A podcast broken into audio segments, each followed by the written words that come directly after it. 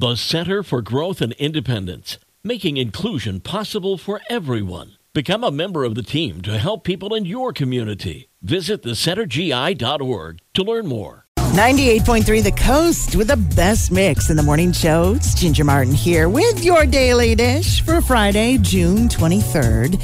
And as you have heard the news by now, there are no survivors of the OceanGate Titan submersible, which imploded Sunday while diving down to see the wreck of the Titanic itself. All five lives on board were lost, but director James Cameron who is the genius behind the Titanic film, is weighing in on the tragedy since he has also built his own submersible and has made 33 trips to the Titanic in it.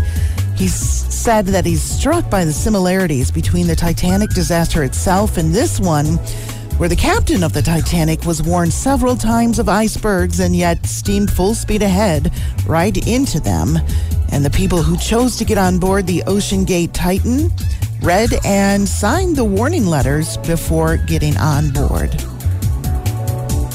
The recipients of this year's Kennedy Center Honors were announced yesterday, and among those selected for their lifetime artistic achievements include Billy Crystal, Barry Gibb, Queen Latifah, and Dionne Warwick.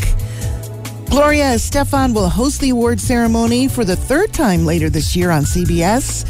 It will air December 3rd. And if you're looking for a new movie at the box office this weekend, you can try No Hard Feelings, starring Jennifer Lawrence. Critics are saying it's kind of a raunchy, rated R comedy that often plays it safe, but Jennifer Lawrence's comedic and dramatic chops pull it off. And there's your daily dish from 98.3 The Coast.